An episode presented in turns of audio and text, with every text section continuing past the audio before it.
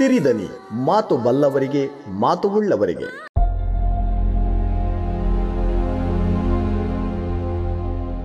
ನಮಸ್ಕಾರ, ನಾನು ಶರತ್ ಹೆಗ್ಡೆ. ಮ್ಯಾನೇಜ್ಮೆಂಟ್ ಭಗವದ್ಗೀತೆ ಅನ್ನುವಂಥ ಪುಸ್ತಕ ಇತ್ತೀಚೆಗೆ ಸಿಕ್ತು. ಅದರಲ್ಲಿ ನನಗೆ ತುಂಬ ಇಷ್ಟವಾದಂಥ ಕೆಲವು ಸಾಲುಗಳನ್ನು ಕದ್ದು ನಿಮಗೆ ಕೇಳಿಸ್ತೇನೆ. ಈ ಮ್ಯಾನೇಜ್ಮೆಂಟ್ ಭಗವದ್ಗೀತೆ ಏನನ್ನ ಹೇಳೋದಕ್ಕೆ ಹೊರಟಿದೆ ಅಂತ ಹೇಳಿದರೆ ಯಶಸ್ಸಿಗೆ ಕೃಷ್ಣನ ಸೂತ್ರಗಳು. ಇಂತಹ ಹಲವಾರು ಸಣ್ಣ ಸಣ್ಣ ಕಥೆಗಳು ಇವೆ. ಈ ಒಂದೇ ಪುಸ್ತಕದಿಂದ ಅಲ್ಲ ಬೇರೆ ಬೇರೆ ಕಡೆಗಳಿಂದ ಆಯ್ದುಕೊಂಡು ಒಂದಿಷ್ಟು ವಿಷಯಗಳನ್ನು ತಮಗೆ ತಿಳಿಸುವಂಥ ಪ್ರಯತ್ನ. ಹಾಗೆಯೇ ಇಂಥ ವಿಚಾರಗಳು ತಮ್ಮ ಕಡೆಯಲ್ಲಿ ಇದ್ದರೂ ಕೂಡ ಬರಲಿ ಸಿರಿದನಿ ವೇದಿಕೆಯಲ್ಲಿ ಅದಕ್ಕೊಂದು ಮುಕ್ತವಾದಂಥ ಅವಕಾಶ ಕೂಡ ಇದೆ. ಈ ಮ್ಯಾನೇಜ್ಮೆಂಟ್ ಭಗವದ್ಗೀತೆ ಪುಸ್ತಕವನ್ನು ಬರೆದವರು ಮಹಾಬಲ ಸೀತಾಳ ಬಾವಿ ಅವರು. ಒಂದು ಪ್ಯಾರ ಹೇಳ್ತೀನಿ. ಹೌದಾ, ನಾವು ಹೀಗಿದ್ದೀವಾ?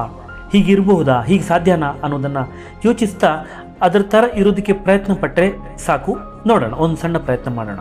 ಮ್ಯಾನೇಜ್ಮೆಂಟ್ ಭಗವದ್ಗೀತೆಯಲ್ಲಿ ಹೇಳ್ತಾರೆ, ಮಜವಾಗಿರೋದು, ಖುಷಿಯಾಗಿರೋದು, ಹಾಯಾಗಿರುವುದು, ಬದುಕನ್ನು ಗಂಭೀರವಾಗಿ ತೆಗೆದುಕೊಂಡು ಮನಸ್ಸನ್ನ ಹಗುರವಾಗಿರಿಸಿಕೊಳ್ಳುವುದು, ಯಾವುದಕ್ಕೂ ಹೆಚ್ಚು ತಲೆಕೆಡಿಸಿಕೊಳ್ಳದೆ ಬಂದಿದ್ದೆಲ್ಲವನ್ನು ಸ್ವೀಕರಿಸುವುದು ಮತ್ತು ಅದನ್ನು ನಮಗೆ ಹೇಗೆ ಬೇಕೋ ಹಾಗೆ ನಿಭಾಯಿಸುವುದು. ನಮ್ಮ ಅನುಕೂಲಕ್ಕೆ ಎಲ್ಲವನ್ನು ಪರಿವರ್ತಿಸಿಕೊಳ್ಳುವುದೇ ಉತ್ತಮ ಮ್ಯಾನೇಜ್ಮೆಂಟ್ನ ತಿರುಳು. ಪರಿಹರಿಸಲು ಸಾಧ್ಯವೇ ಇಲ್ಲ ಅನ್ನೋದರ ಬಗ್ಗೆ ಎಷ್ಟು ಯೋಚಿಸಿದರೂ ಪ್ರಯೋಜನ ಇಲ್ಲ. ಆದ್ದರಿಂದ ಅದನ್ನು ಆರಂಭದಲ್ಲೇ ಕೈಬಿಡುವುದು ಒಳ್ಳೆಯದು. ಚಿಂತೆ ಇಲ್ಲದೆ ಬದುಕಲು ಕಲಿತವರು ಹೆಚ್ಚು ವರ್ಷ ಬದುಕುತ್ತಾರೆ ಎಂದು ವೈದ್ಯ ವಿಜ್ಞಾನ ಹೇಳುತ್ತದೆ. ನಮಗೆ ಬೇಕಿರುವುದು ಮನೋನಿಗ್ರಹ. ಮನಸ್ಸನ್ನು ಹೇಗೆ ನಿಯಂತ್ರಿಸಬೇಕು ಅನ್ನುವುದನ್ನು ಕೃಷ್ಣನಷ್ಟು ಪರಿಣಾಮಕಾರಿಯಾಗಿ ಯಾರೂ ಕೂಡ ಹೇಳಿರಲಿಕ್ಕೆ ಸಾಧ್ಯ ಇಲ್ಲ ಅಲ್ವಾ? ಹೇಗೆ ಮನಸ್ಸನ್ನು ಸ್ಥಿರವಾಗಿ ಇಟ್ಕೊಳ್ಬೇಕು? ಒಂದು ಚಂದದ ಉದಾಹರಣೆ ಕೊಡ್ತಾರೆ. ಅಗತ್ಯ ಬಿದ್ದಾಗ ಆಮೆಯು ತನ್ನ ಅಂಗಗಳನ್ನು ಚಿಪ್ಪಿನ ಒಳಕ್ಕೆ ಸೆಳೆದುಕೊಳ್ಳುವಂತೆ ನಾವು ಕೂಡ ನಮಗೆ ಬೇಕಿಲ್ಲದ ವಿಷಯಗಳಿಂದ ಇಂದ್ರಿಯಗಳನ್ನು ಒಳಕ್ಕೆ ಎಳೆದುಕೊಳ್ಳಬೇಕು. ಅಂಥವನ ಮನಸ್ಸು ಸ್ಥಿರವಾಗಿ ನೆಮ್ಮದಿಯಿಂದ ಇರುತ್ತದೆ. ನಮ್ಮ ಎಲ್ಲದಕ್ಕೂ ಮನಸ್ಸೇ ಮೂಲ ಅಲ್ವೇ? ಇದು ಕೂಡ ಕೃಷ್ಣನದೇ ಮಾತು. ಮಹಾಭಾರತದಲ್ಲಿ ಕೃಷ್ಣನಷ್ಟು ಬೃಹತ್ ಪಾತ್ರ ನಿಭಾಯಿಸಿದವರು ಯಾರೂ ಇಲ್ಲ. ಅವನಷ್ಟು ಕೆಲಸ ಮಾಡಿದವರು ಬೇರೆ ಇಲ್ಲ. ಅದೇ ವೇಳೆ ಅವನಷ್ಟು ಆಟ ಆಡಿದವರು, ಅವನಷ್ಟು ಖುಷಿಯಾಗಿದ್ದವರು ಬೇರೆ ಯಾರೂ ಇಲ್ಲ. ಕೃಷ್ಣ ಲೀಲೆಗಳು ಜಗತ್ಪ್ರಸಿದ್ಧ. ಗಾಂಭೀರ್ಯವನ್ನು ಹುಡುಗಾಟಿಕೆಯನ್ನು ಏಕಕಾಲಕ್ಕೆ ತೋರಿಸಿದವನು ಕೃಷ್ಣ.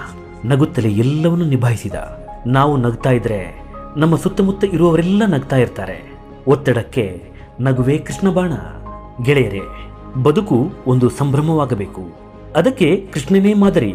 ಪ್ರತಿಯೊಂದು ಯಶಸ್ಸನ್ನು ಸಂಭ್ರಮಿಸುತ್ತಾ, ಸಣ್ಣ ಸಣ್ಣ ಸಂಗತಿಗಳನ್ನು ಆಸ್ವಾದಿಸುತ್ತಾ ಹೋಗುವವನು ಅರ್ಥಪೂರ್ಣ ಬದುಕು ನಡೆಸುತ್ತಾನೆ.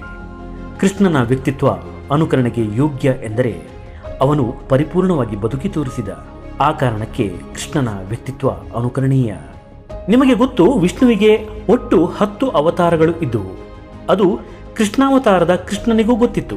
ಹಾಗೆ ಗೊತ್ತಿದ್ದರೂ ಅವನು ಆ ಅವತಾರವನ್ನು ಇಡಿಯಾಗಿ ಬದುಕಿದ. ಇನ್ನೂ ಒಂಬತ್ತು ಅವತಾರ ಇದೆ ಎಂದು ಆಲಸ್ಯ ತೋರಲಿಲ್ಲ. ನಮಗೆ ಏಳು ಜನ್ಮ ಇದೆ ಎಂದು ಕೇಳಿದ್ದೇವಷ್ಟೇ? ಅದೇನು ಖಾತ್ರಿ ಇಲ್ಲ? ಖಾತ್ರಿ ಇರುವುದು ಒಂದೇ ಬದುಕು. ಅದು ಕೃಷ್ಣನ ಬದುಕಿನಂತೆ ಸಾವಿರಾರು ವರ್ಷಗಳೇನೂ ಅಲ್ಲ. ಹೆಚ್ಚೆಂದರೆ ನೂರು ವರ್ಷ. ಅದನ್ನು ಸಂಪೂರ್ಣ ಆಸ್ವಾದಿಸದಿದ್ದರೆ ಹೇಗೆ? ಅಲ್ವಾ? ನೋಡೋಣ. ಎಲ್ಲರೂ ಖುಷಿಯಾಗಿರೋಣ. ಸಿರಿದನಿ ಇದು ಮಾತು ಬಲ್ಲವರಿಗೆ ಮಾತು ಉಳ್ಳವರಿಗೆ.